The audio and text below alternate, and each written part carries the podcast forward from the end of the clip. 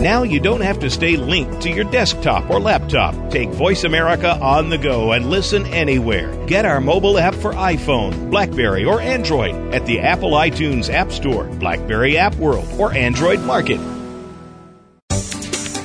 The following program is being brought to you on the Voice America Business Channel. For more information about our network and to check our additional show hosts and topics of interest, please visit VoiceAmericaBusiness.com. The Voice America Talk Radio Network is the worldwide leader in live Internet talk radio. Visit VoiceAmerica.com. The views and ideas expressed on the following program are strictly those of the host or guests and do not necessarily reflect the views and ideas held by the Voice America Talk Radio Network, its staff, and management.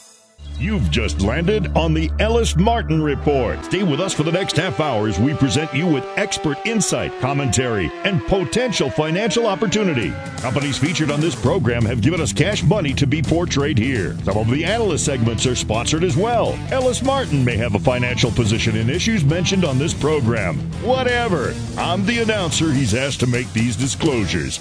And I like the sound of my own voice. Don't you? Yeah, you do. Okay. On the web, find us at ellismartinreport.com. Here's the host of the Ellis Martin Report, Ellis Martin. Welcome to the program. As we do each week, we'll hear from analysts as well as publicly traded companies with regard to the resource sector, whether it is precious metals, rare earths, rare metals, or oil and gas. This week I'll be speaking with the silver guru, David Morgan of themorganreport.com as we have witnessed what appears to be a bottom in precious metals come and go in the month of August. What's next? David will weigh in with his opinion. Dudley Baker of PreciousMetalsWarrants.com shares his commitment to going all in on the heels of that same bottom in gold and silver. He accomplishes this by watching leading market indicators that have performed well in the past, along with coming trends and watching what the insiders are doing as they buy and sell stock from their respective companies. I'll also speak with Ian Chalmers, Managing Director of Alkane Resources, an Australian based polymetallic company trading in the U.S. under the symbol ANLKY.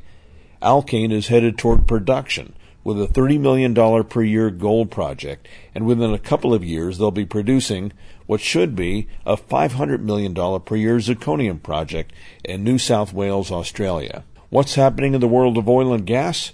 We've got a producer on the show, Gale Force Petroleum, trading on the TSX Venture Exchange under the symbol GFP. I'll talk with President Michael McClelland about their producing oil and gas wells in the U.S., generating revenue for the company. Before we get into the program, you should consider that companies mentioned on this show have typically compensated us for their exposure on the Ellis Martin Report. The segments are not necessarily unbiased, therefore. If you are considering investing in any of our sponsor companies, do so only after doing your own research and never risk what you cannot afford to lose. You're also welcome to contact our client companies by clicking through their logos found on the homepage of our website ellismartinreport.com. My email address, if you'd like to contact me, is martinreports at gmail.com. That's martinreports at gmail.com. Let's begin the show. The following segment is sponsored by El Tigre Silver Corp., trading on the TSX Venture Exchange under the symbol ELS.V and on the OTCQX as EGRTF.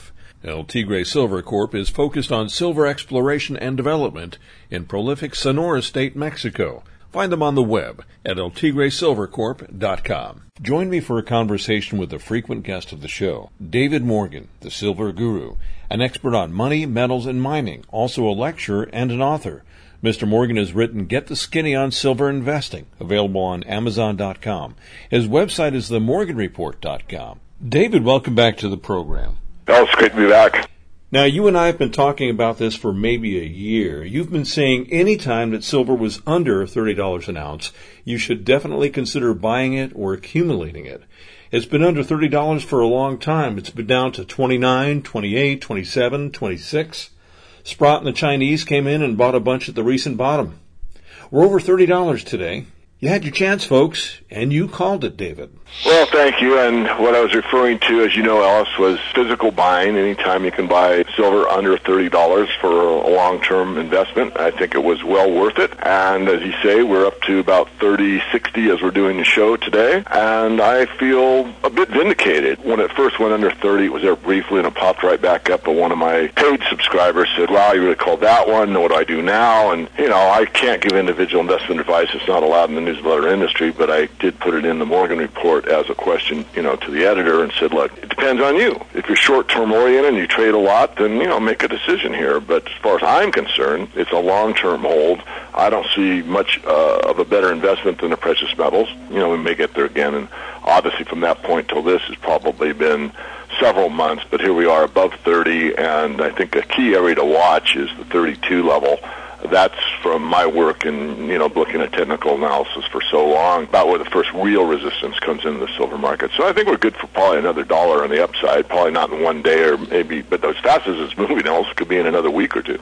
Well, if you're holding two or three or four hundred ounces of silver at a minimum, each day it goes up 50 cents or a dollar, you're doing all right. Absolutely. And I mean, there are people that are on our list that are holding, you know, 1,000 or 2,000 or 10,000 ounces. So, I mean, these bigger players with 10 or 20,000 ounces, you know, as you said, a dollar move is a $20,000 move if you're holding that much. Now, there aren't many that do, but there are some. And yeah, it's, uh, it's a nice vindication of the market itself and of course, we've got a long ways to go. I don't want anyone new or that's bought at 35 or 40 that's upset or whatever. I do believe strongly we'll get there. I think we're going to see 35 to 40 by the end of this year. And I think 2013 is going to be the next leg up in the metals. It'll be the beginning of the final leg up, in my view. And again, that's subject to change. The reason I say that is it's always easy to look backwards in time and see the exact first leg up, second leg up, and third leg up. As far as the charts look right now, it looks like we've had two legs up and we have one more to go. Could be that one and two legs actually turns out to be just the first leg up with a blip in the middle. I don't know yet. Pretty confident in my calls on this, but again, the market knows more than all of us, and I very much say that because it's true. There's anyone out there that makes these calls 100% of the time accurately, but I think our record speaks for itself. You not only recommended that everyone consider silver at $30 an ounce, but you also called a bottom to the market in August. And I think we can safely say that that's come and gone. I think so. Going back time slightly, I called the bottom for the mining equities in May, and it turns out from today's perspective, and I'm pretty darn confident on this one, that the mining equities bottom is in. And that's basis the XAU, HUI, GDX, GDXJ. Anyone you like to take, I like using the smaller ones like the GDX and the GDXJ, but anyway, that was in. And then for my paid membership, I wrote a month or two ago that, you know, I've been at this really now, it's hard to say, but four decades. And it's been my experience that the equities usually bottom before the metals themselves. Usually it's a lag of two to three months. Again, that forecast in August bottom. The seasonalities haven't been working for the last year or so. I said even though the August bottom is seasonally the bottom for gold, usually I don't think it's going to be the case this year. I think it's going to be up, up and away in August.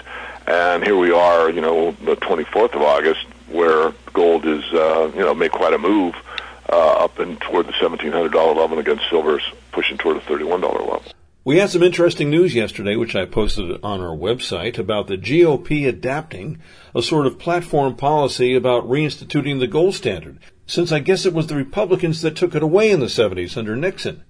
Your thoughts? Yeah, my thoughts. I'm a little skeptical on anything out of the mainstream media about gold or adopting a gold standard. But from a long-term historical perspective, I mean, basically the short-term course in monetary history is fiat money disaster back on a gold standard stability, then it morphs into a fiat money disaster and then back on a gold standard for stability. And that's really the short course. It's much more deep and complex than that, but those are the general ideas. I am for an honest money system, and uh, the metals have always proven to be the best, and the best system is a bimetallic or actually a trimetallic system. Gold alone is something that usually morphs into a paper money system.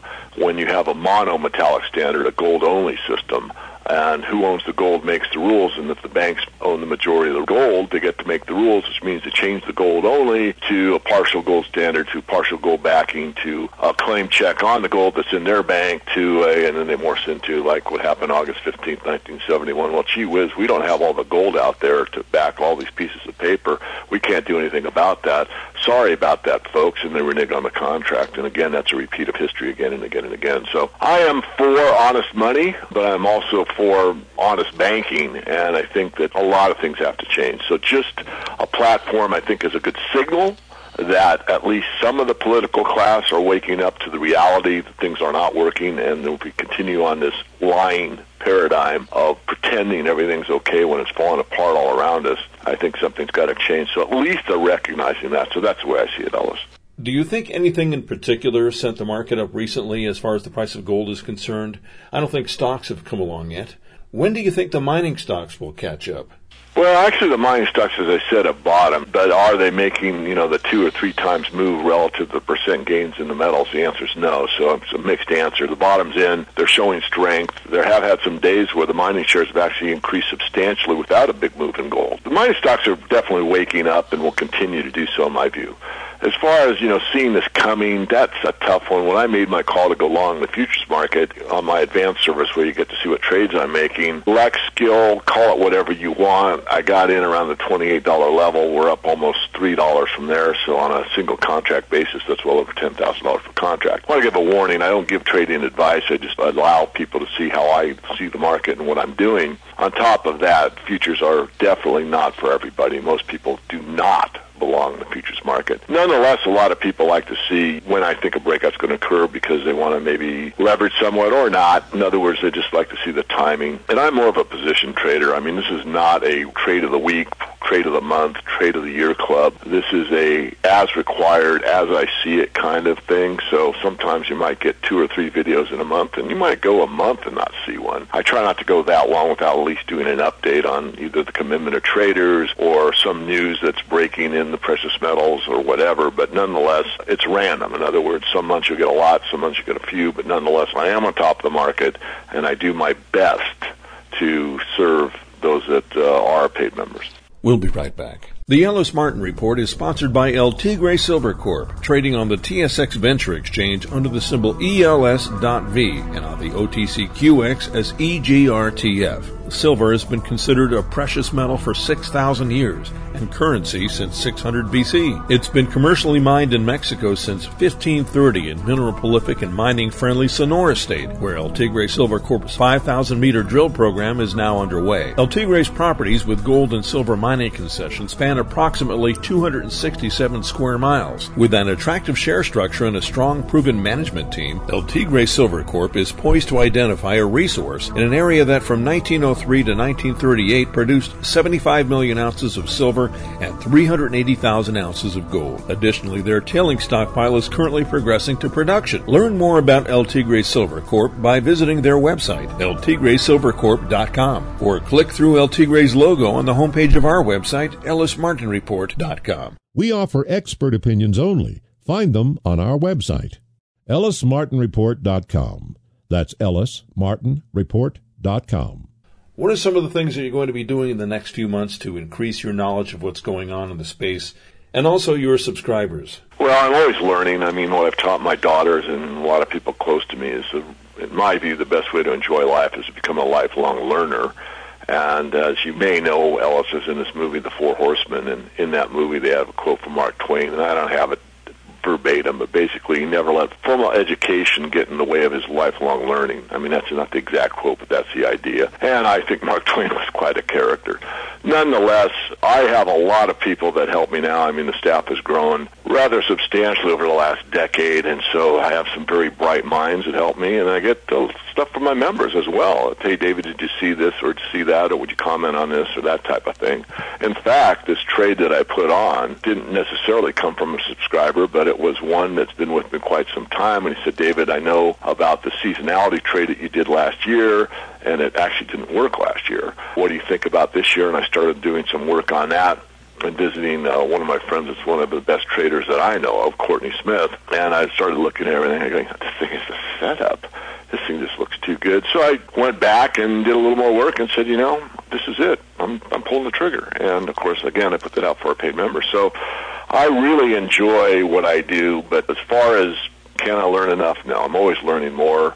And what was coming up, I think what's coming up is, is, is some gains now, finally, for people that want to get into the silver market, the gold market. The only concern I have going forward, Ellis, right now is the overall general stock market. It looks like a real setup as a bear trap. Even though, yeah, the Dow's looking very toppy or, you know, making new highs or toward them, and the S&P looks good, and you're seeing a lot of things why you should be in stock in the mainstream press and some of the alternative press.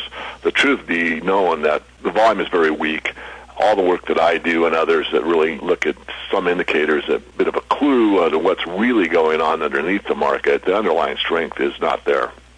So what scares me a bit is that we could get a general market sell-off, and the mining stocks would probably fall back somewhat, but I don't think they would fall back to the low that I've already called. In other words, I think, yeah, they'd sympathize somewhat and then rebound sharply. So bear that in mind. It's always hard to make these calls, but as you know, Ellis, I'm not afraid to stick my neck out. Well, October seems to be the month typically for these types of pullbacks that you're referring to. Does and it you know wouldn't uh, surprise me to see that. And I don't want to contradict myself, but I don't like the seasonalities this year in the metals as far as the seasonalities in the general stock market. No, actually they're actually holding fairly well. And then of course you've got to factor in it's a political election year, it's presidential election year, and depending on the powers that be, how they want to move the market or make it look, uh, if there's a lot of power and a lot of fiat, which they control, and they don't want the market to fall too far, they do have a lot of power, and they pretty much can prevent it. The market itself can actually overpower them, at least for a short term. But we'll just have to wait and see. It's a tough call because it's an election year. And to follow you, it's Silver Guru on YouTube and themorganreport.com. That's correct. Thanks so much for joining me today on the program. My pleasure, also. Thank you. I've been speaking with the Silver Guru, David Morgan of themorganreport.com. Listen to this segment again on the podcast page of our website, ellismartinreport.com. This segment has been sponsored by El Tigre Silver Corp, trading on the TSX Venture Exchange under the symbol ELS.V and on the OTCQX as EGRTF. El Tigre Silver Corp is focused on silver exploration and development in prolific Sonora State, Mexico. Find them on the web at eltigresilvercorp.com.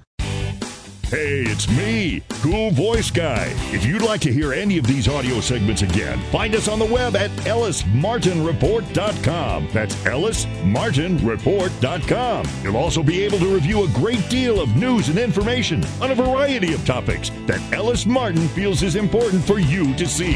Wow! That's ellismartinreport.com.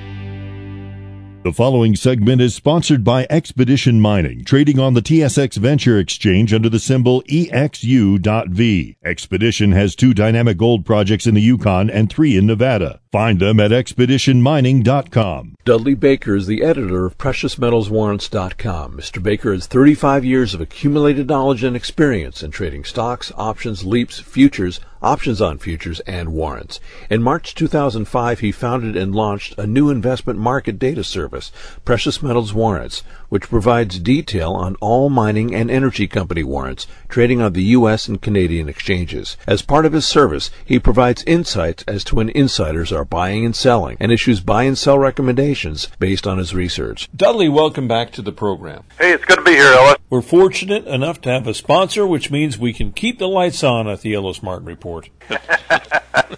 no, that's really cool. And we would like to give recognition here. Expedition Mining, so it's expeditionmining.com, symbol EXU on the Venture Exchange. So we just encourage our listeners to visit the website, plug in their stock symbol, and do your own due diligence. The bid as we start recording is 11 cents to 12 cents. You take a look at the story and you make decisions for yourself, okay? But we definitely appreciate them being on board with us and giving us this great opportunity to communicate with all the listeners. Well, we're certainly grateful for our sponsor. Platinum is up significantly today. I think there's something going on in South Africa that is squeezing supply. And gold is up. Are we seeing the end of the summer doldrums just ahead of a September rally? It's been a slow process, hasn't it? Just looking at platinum, as you mentioned, normally I'm not following this by any means on a daily basis and don't have too many of the companies in the platinum arena that we're actually following either. But I see, yeah, platinum as we speak is up 24. We got gold at 16.21, so up a little over five dollars today, and silver's looking pretty good at up 56 cents, so we're 28.65. So a little strength coming in, and it's just like it's building. It's just little by little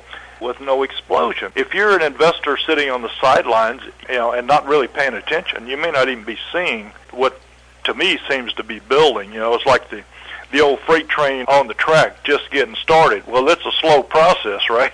It takes a while to get those wheels turning, but once it gets to rolling, then you can't hardly stop it. So I do think the bottom is definitely in, but we really we've got to get above this.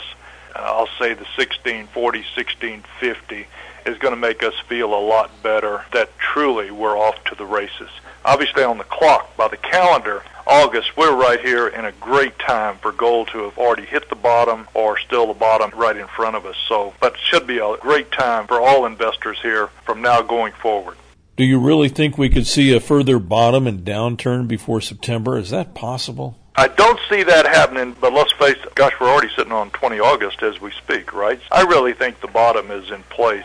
I only know one other analyst that is holding out the possibility that we still may break 1500 and head lower, even though he is willing to capitulate that he is wrong if we get over the 1720 range. So I'm betting, and I think most other analyst newsletter writers in the business on the bullish side, that the bottom is in place and we've got some really good days coming in front of us.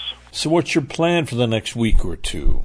Well, I've got a trip. I'll tell you about that in just a minute going on in the morning. I think that ultimately will be of interest to some of our readers here. But from an investment standpoint, I'm sitting with a little bit of cash here and definitely looking to get this redeployed pretty darn quick. I'm a guy that usually, you might use the expression all in, and more often than not, I'm all in. I juggle some positions last week, freed up a little bit of cash, and now just looking for a, a few other opportunities to slip into. Again, if investors have some cash, you really need to be looking at what do you feel as, as great opportunities. And again, I always use a time horizon, roughly that 18 months, you know, out to the January, February 2014 is where I'm looking out to at the moment and looking to have quite a ride out to that time frame. Normally we don't talk company names. I'm going to mention this name to you here. It was kind of a special day, Sandstorm Gold, which is a gold streaming company, you know, the equivalent of, of Silver Wheaton, which has been a, a spectacular success. I mentioned Sandstorm Gold only because today they listed on the New York Stock Exchange, which is a, a incredible milestone, and rang the opening bell this morning on the New York Stock Exchange. So that was pretty cool. And without giving any specifics here to upset my current subscribers, but just let our listeners know, on Sandstorm there are two long-term warrants that trade on Sandstorm Gold. These are included in our warrant database. Both have different terms, exercise price, different expiration dates. And so that's a, another way to play Sandstorm Gold. If you love the gold streaming model, we'd encourage you, know, visit our website, preciousmetalswarrants.com. We want you to sign up as a subscriber, obviously but that's a, a, great opportunity there. So I think there's just a lot of great opportunities out here going forward. Well, that's a company that likes to invest in juniors as part of their business model. They go out and actually buy the gold production and then have access to that. They're able to lock it in. They actually pay the companies cash and then lock in their cost at maybe four to five hundred dollars an ounce on, on gold and then are going to get percentage of the future production out of those mines. So right now they have quite a few, I want to say maybe five or six different gold income streams. Some of these are just coming online as we speak, so their timing is going to be good. If Sandstorm Gold becomes anywhere near as successful as the Silver Wheaton, I think this is just a great time still to get in on the company as well as, as the warrants. One thing I wanted to mention, with our services, we're really I'm the founder and the editor of PreciousMetalsWarrants.com and also the spokesperson for The Greedy Guru. Dot com. I know everybody kind of scoffs at the name, the Greedy Guru. What's that about? But literally, this is the top picks of the pros of a lot of the big newsletter writers in the business. And so we fine-tuned this and got this list down to, let's say, 20 or less companies out of the thousands of resource companies out there. So it's a really cool approach. But with both of these services, we've got literally subscribers around the world. What I'm doing tomorrow, I think I've got a 6 o'clock a.m. flight out of Guadalajara, which is going to be incredible to uh, get up that early and get there. I'm heading to Panama Panama City. Been there several times. Because of the fact that we do have worldwide subscribers, there's people that are interested in, let's say, brokerage accounts outside the United States or out of their normal country, wherever that may be, and maybe you know an attorney or whatever that's in Panama. And through the last couple of years, you know, we've developed. Uh, I'll say a, a friendship or a business relationship with an attorney in Panama as well as a, a brokerage firm down there. So I'll be down for roughly a week and we'll be visiting on numerous occasions. I think I already know the answer to the question. I think over the last even months, it's getting tougher coming back to U.S. citizens because as U.S. citizens know, with the intrusion of the U.S. government and the Big Brother effect, pretty much there are very few countries that want to deal with the U.S. government. I think what we're going to confirm on this trip is that basically the banks and the brokerage firms no longer want to deal with U.S. citizens, period. It's going to be an interesting trip. It's going to be maybe a little bit of play in the middle of this, but basically it's going to be a true uh, business trip to really ascertain the answers to these questions, even though I think we already know the answers, but I want to, you know, we'll spend some time and a little socializing with these uh, representatives that we know. Frequently we do hear about or read about seminars going on in Panama and different things, you know, taking place down there. And, and to me that leads a person to believe that you can go down and just open an account and yada yada yada. And I think this is probably the furthest from the truth. Anyhow, it's going to be an interesting trip. We'll be right back.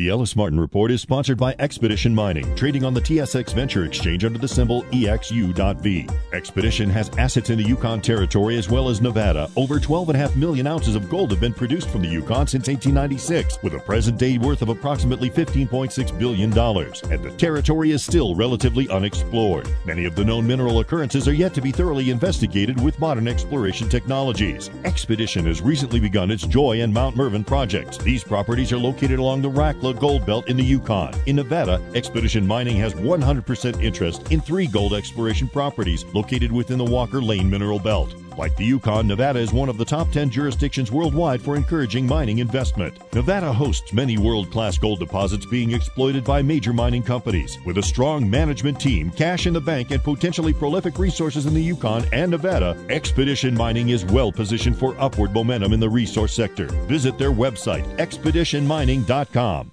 And we're back. And to stand over your shoulder and observe what you're watching with regard to companies, it's preciousmetalswarrants.com. Yes, sir. That's the good core service that we cover a lot of stuff, including the insider transactions, and get to see my portfolio, get to see all the warrants that are trading in the U.S. and Canada, and we got a table now uh, recently all up to date on all of the leaps, the long-term leaps that are trading on all of the resource companies. So I think the count when I did this was like 65 resource companies that have uh, options and leaps that are trading. So we got a table that we put together for uh, those subscribers at preciousmetalswarrants.com. Saves you a lot of work and all linked uh, right into Yahoo for those quotes. So that's pretty cool. Well, Dudley, it's always a pleasure to speak with you. Have a safe and rewarding trip to Panama. I'll speak to you when you return. Sounds great. Always a pleasure. I've been chatting with Dudley Baker of PreciousMetalsWarrants.com and TheGreedyGuru.com. Listen to this segment again on the podcast page of our website, EllisMartinReport.com. This segment has been sponsored by Expedition Mining, trading on the TSX Venture Exchange under the symbol EXU.V. Expedition has two dynamic gold projects in the Yukon and three in Nevada. Find them at expeditionmining.com. Hey, it's me, Cool Voice Guy. Unless your brain is the size of a watermelon, like mine, you'd probably like to hear these segments again and again and again. Find us on the web at ellismartinreport.com. That's ellismartinreport.com. If you listen to all of them, your mind will be saturated with money juice. That's what I call it. That's ellismartinreport.com. Ian Chalmers is the managing director of Alkane Resources, trading on the OTCQX under the symbol ANLKY. Alkane has significant assets of zirconium in its Dubbo Zirconia project with rare earths and rare metals, and then gold in its Tomingley Gold project, as well as copper in New South Wales, Australia. Ian, welcome back to the program. Oh, hi, Ellis. Now, I wasn't aware of all the projects that Alkane Resources has had over the years, evidently. We've covered the Dubbo Zirconia project. We've spoken about the Tomingley Gold project. And then, seemingly out of nowhere, while everyone is on summer vacation here in North America, you sell your interest in a McPhillamys gold project, a joint venture that you have with Newmont Exploration, a subsidiary of the giant Newmont Mining, for a paltry $75.6 million? Mm, correct. now, why didn't we know about this? This is great news. Congratulations.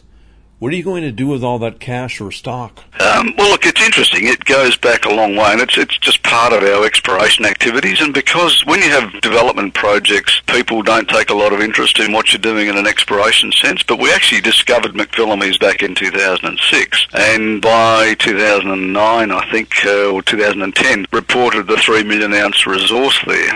And at that stage, the joint venture was with Newmont. Uh, they came in and they earned a 51% interest. And sometimes sometimes the markets tend to take a sort of a, a light, slight negative view of when you're in joint venture with majors. I mean, you have 49%, therefore the major dominates the timetable and dominates what's being done. So in that sense, it sort of got pushed down the recognition pile, even though it probably still rates as one of the best greenfield gold discoveries in Australia in the last sort of five years or so. So yeah, it was important. It was very important to us. When you have a major like Newmont who's there looking all the time around the world at all their different opportunities, McPhillamys probably slipped down their uh, list of priorities a little bit, and it wasn't going anywhere. Unfortunately, the Regis opportunity came out, Regis Resources opportunity came out, and it seemed like a smart thing to do, sell the project 100% because obviously Newmont were party to that as well. And then we felt we'd sit back and hang on to the Regis shares and uh, go for a ride with them and, and get some return out of the project when they put it into production. Now, the good thing about Regis is that they're already a gold producer, probably heading towards 300,000 thousand ounces a year and maybe greater. And then with McPhillamys coming on stream in maybe three or so years' time, they might be a half million ounce gold producer. So they're very substantial group, very substantial production capacity. And the shares to us, if you like, going into the bank account, they'll sit there. Uh, we have no need or desire to sell the shares at this point in time, but we'll sit on it and um, just see what happens. And it's interesting. I mean, given that the deal was done at a, at a base price of four dollars twenty, and today Regis are already trading at four dollars 70 something. So we probably made $10 million since we did the deal a week or so ago. So it's, it's useful, but it's a bit like a bank account, having it sitting there in the bank account and hopefully accumulating over the next year or so. What was the cost to acquire and explore or define that project? What was your investment? Our investment's actually quite small. I mean, we acquired the ground by applying for an exploration license. I mean, we apply for these licenses as long as there's no conflicting land use or other exploration titles in there. We were granted that back in, gosh, about 2000. We did some work on it in 2000 and then sort of slowly sort of got tied up doing Tomingley and tied up doing Dubbo. And that's ultimately why we farmed it out to Newmont. I mean, they came to us in 2000 and said, look, we've done a bit of a, a geological analysis of that region. Uh, you've got some good properties. Would you be interested in joint venturing? And at that stage, the prime target was a different project, not McPhillamys. But the nice thing about it is that because they had no presence in that region, they allowed us to do all the exploration work. We put up the programs and budgets. They provided the cash to do that. And really, we finally convinced them that this area we call McPhillamys was worth drilling. So Alkane's exposure into the project is the total project is probably less than half a million dollars. Now, over the subsequent years since the joint venture got rolling, Newmont have probably spent total of $15 million. So it's a good return for them, and it's an extremely good return for us it's an incredible return for you. Yeah, yeah, I think it's I think it's fabulous. I mean, in a technical sense, I mean, I'm a geologist, and you know, I know how difficult it is to find three million ounce gold deposits. So I guess technically, my internal technical body was saying to me, you know, don't sell. But in a corporate sense, it was a very very smart and logical thing to do, and it just helps Alkane going forward over the next sort of four or five years. Well, sure, that's a possible $5 billion resource. That's a liberal number, and certainly some shareholders might be saying, sure, that's 150 now, but what could it be worth down the road? And why aren't you developing it when Dubbo generates enough cash to get that into production? But McPhillamys never been your main focus, has it? No, it hasn't. Uh, and, and, we understand those questions. In fact, we got some of those questions here when we made the announcement as to why we aren't doing it. The issue really is you can only do so much. I mean, we've got Tomingley ready to go and Dubbo a year or so down the road ready to go. We would have had to have gone and bought Newmont out, so we would have had to buy. And they, they may not have wanted to sell to us, but we would have had to buy them out first, then do all the exploration and feasibility study work. That would probably take us, say, three years. Cost us $100 million million, maybe more, then to a point where you've then got to find another 200, something 300 million dollars to develop the project. So we just weighed that up against where we're going with Tomingley, where we're going with Dubbo, and some of the other exploration projects and said, look, because of the joint venture structure, we're really better off taking that in shares in, in, somebody like Regis at this point in time because we know that ultimately over some over the next two or three years we'll actually get a very substantial return back out of Regis without the risk and without the difficulties of putting another project into production.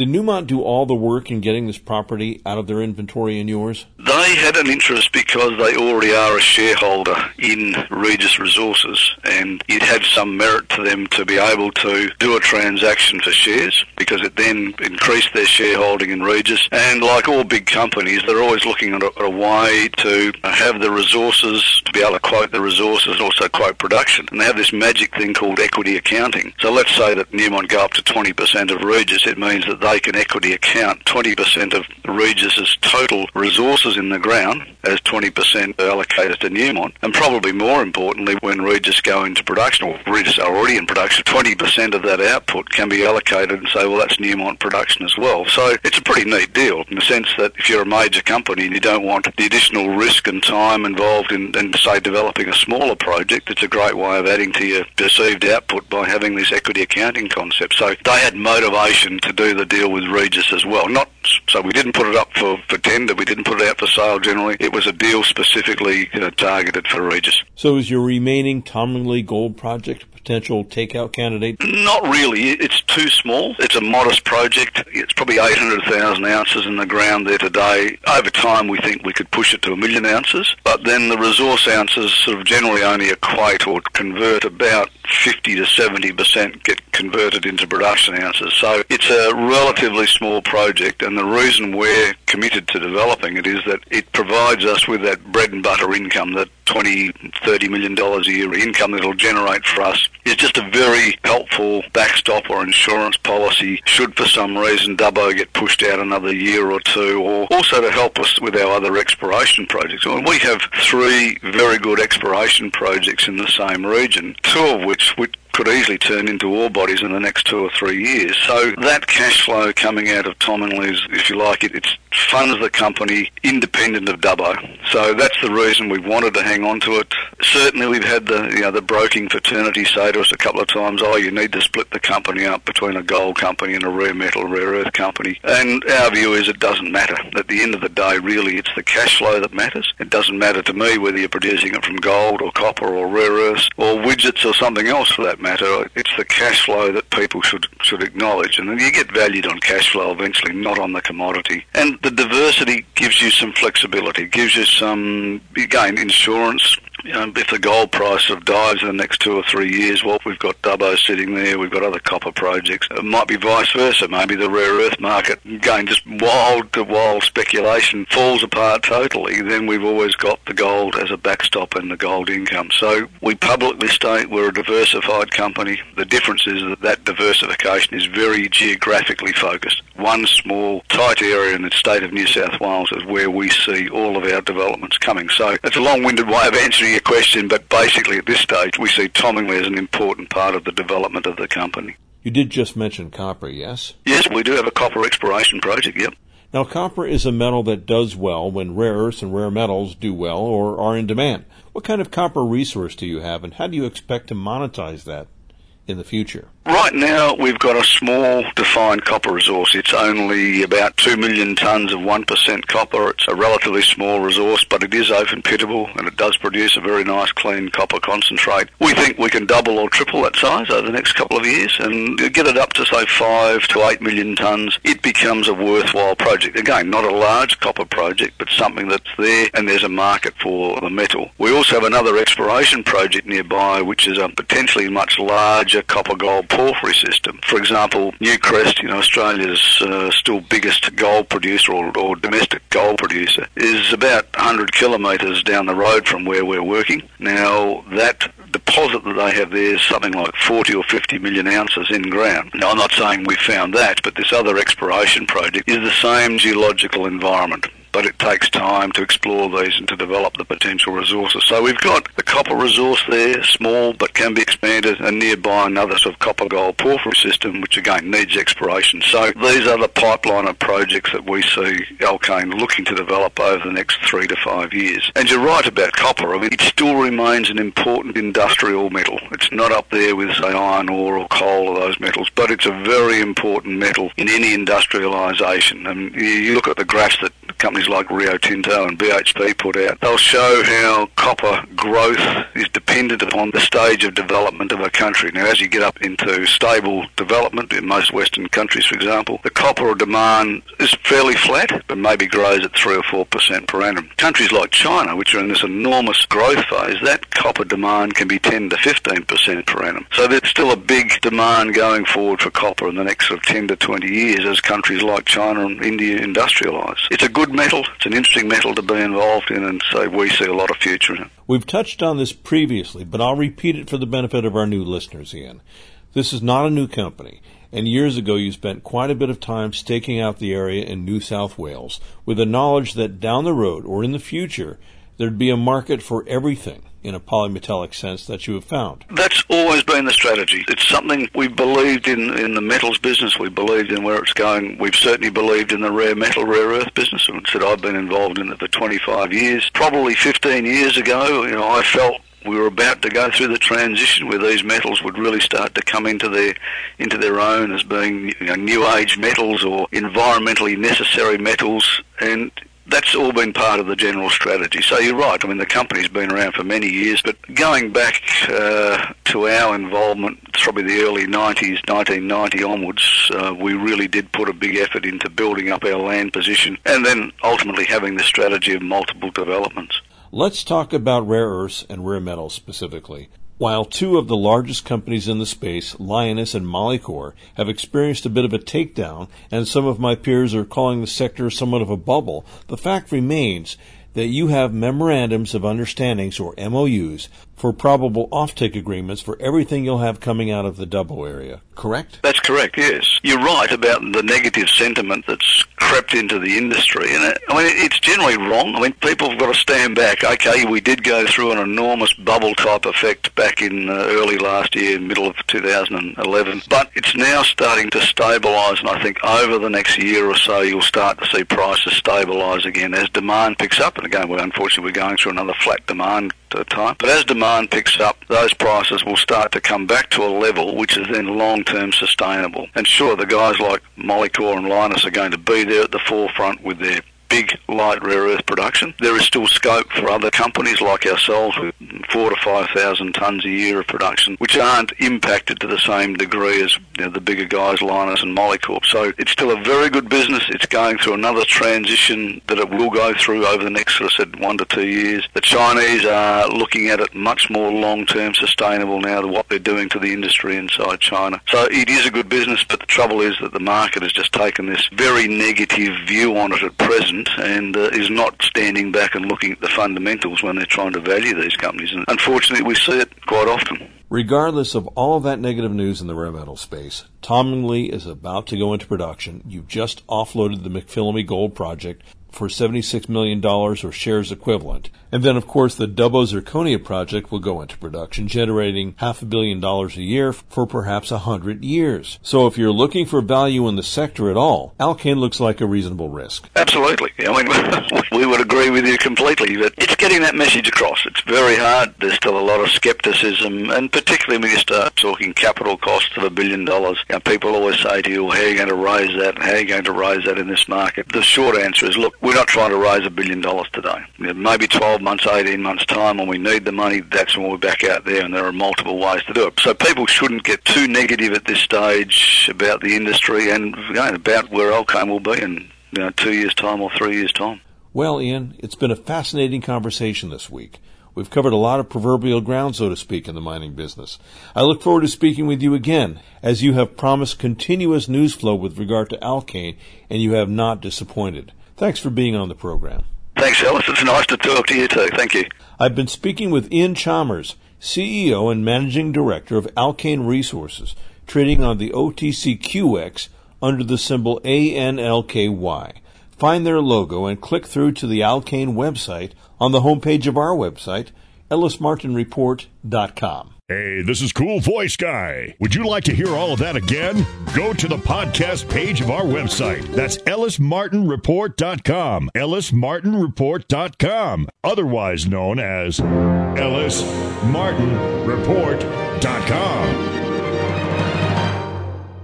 In this segment, I'll be speaking with Michael McClellan, president of Gale Force Petroleum, trading on the TSX Venture Exchange under the symbol GFP And on the OTCQX as GFPMF. Gale Force Petroleum is a company focused on acquiring and exploiting underdeveloped and undervalued oil and gas reserves in mature basins, bringing operational expertise and capital to lower risk development type projects. Gale Force currently owns producing oil and gas properties in Texas, Oklahoma, Tennessee, and West Virginia. Michael, welcome to the program. Thanks, Ellis. So tell us something about Gale Force Petroleum. We've had you on the air with one of our analysts, Josh Young, but for those new listeners, you're a producer. Yes, we have cash flow positive, profitable, productive operations. Two years in the making. Production has increased over nine successive quarters. Cash flows generated continue to increase in lockstep. When was the company founded, Michael? Gale Force was launched under its new and current business plan in May of 2010 and began a series of acquisitions that have resulted in the company having an NAV of somewhere around 70 cents per share, maybe even a dollar per share. Our new reserves report will be out in August. As I mentioned, our production has increased every quarter since then. The business plan was to acquire underdeveloped properties in the southern U.S., focusing mainly in Texas, and bring capital and expertise to those underdeveloped properties and not take a lot of risk. We haven't drilled any wells yet. We've merely bought existing production or previously producing wells and then brought them back onto production. And the strategy has worked very well for us so far, and we've been able to earn very good returns for our investors. As compared to other resource companies, we're not waiting for you to find oil. You're not really wasting any money on speculative drilling, are you? No, bought mainly proved shallow oil reserves, whether it was existing production or prior production in the recent past. And we've reactivated that production using some new technologies, but mostly proven technologies. So there isn't a lot of risk with what we do. And yes, the cash flows back out of the properties we purchased and developed have begun immediately, and that has helped us grow the business because we've been reinvesting that cash all the way along. Do you expect to have to go back to the market for any further funding? We are fully funded at the moment. You know, we don't expect to go back to market anytime soon, but we're a public company and we're growing very fast. We've done 10 acquisitions now in just over two years. At some point, we likely will need to raise additional capital to continue our growth, but that wouldn't be till sometime in 2013. When the price of oil comes off like it did this year, it doesn't really affect your bottom line much, does it? No, I mean, this is all good territory for us. We've modeled our business at $80 oil and we've got a lot of hedges in place. They're swaps at $100 oil for about two thirds of our production. So even if oil's at $80, we're still going to be getting over $100 on a majority of our production. Those hedges are in place, you know, on a declining basis through to middle of 2014. So we feel very secure about our cash flows over the next two years. That's very secure. Tell us about the board of directors of your company and, and your background as well, if you don't mind. My co-chairman now is Scott Patterson. He's one of Canada's biggest producing investment bankers ever, raising over a billion dollars for various junior resource and technology and other companies going back a, couple decades. He currently sits on the board of Lionsgate Cinema, which I'm sure you've heard of, being in California. He's an uh, excellent resource on the, the market side of things. Robert Johnson is uh, a local Dallas director who's got 10 years experience in the oil and gas business, ran and owned a private oil and gas company with Emery Johnson of operations for 10 years. He's a very successful entrepreneur in the technology business as well. Ruben Alba is ex-Superior, ex-Halliburton. He's the chairman of our reserves committee, one of the most talented deal flow assessors uh, that I've ever seen. He's got an excellent background in geophysics, geology, and engineering, so he brings a lot to the table. Charles Marlowe is uh, uh, head trader and founder at Palos Management, which is a half a billion dollar fund out of Montreal. He mainly executes short long strategies on oil and gas stocks, so he's very knowledgeable in our space. Again, has helped out greatly on the market side of things. Guillaume Dumas on our board. He's also our CFO. He's got 20 years experience in capital markets, raising money for junior companies. He's a lawyer by background, but has an excellent financial and legal mind. So we've actually got a overall a, an excellent board that brings a lot of different perspectives there's a very collaborative approach at the board level that leads to very good decision making as far as I can tell, and I, and I love working with these guys. On the operational side of things, Emery Johnson, our Chief of Operations, he's got 40 years experience in executive management. He spent last 13 years successfully building and operating an oil and gas company in East Texas. Very steady hand in terms of managing and the growth of our production. Daniel Smith is our chief technical advisor. He's based out of Tyler, Texas. He was formerly with XTO and oversaw a million cubic feet of gas production a day. Very challenging completion techniques that he executed on there. He's helping us with all aspects of our development. And actually, Daniel, Ruben, and Emery form our technical committee, and that technical committee oversees and approves all of our capital spending, both acquisitions and capex for development. And so between Ruben's experience with Superior and Halliburton, Daniel's with XTO, and Emery's in operations, we've got an amazing technical team. And how about yourself? What brought you into the company? I was initially hired to restructure and relaunch Galeforce. My background is in finance and general business. I did a Bachelor of Commerce way back when and initially worked doing swap operations with Deutsche Bank in London, England. I helped set up financial systems for the Scottish Parliament in 2001 when the Parliament was founded. Then I was selling hedge funds and mutual funds for Pioneer Investments out of France to Europe, Middle East, Africa. When I came back to Canada, I moved to Montreal and did various financial roles, but I ended up becoming the CFO of a technology company that was listed on the Venture Exchange and ascertained a lot of corporate finance experience. Ultimately, that led to being the CFO and CEO of what is now Galeforce and being hired to restructure it and write the new business plan. I wrote that business plan with the help of others to take advantage of the current macroeconomic climate. We wrote it with the benefit of having seen the gas price collapse of 2008 and the general difficulty small companies were having financing themselves after the financial crisis. So we've only gone after shallow oil. We haven't really pursued gas at all. We do have some gas production, but it's, it's liquids rich gas production. We've gone after opportunities where the sellers of properties have often been in financial distress which has allowed us to buy at relatively good values. Not every single property we bought has been coming in or out of a bankruptcy, but some of them have been, and it's, it's enabled us to get in at very good prices on the properties before we start applying capital to the development part of the process.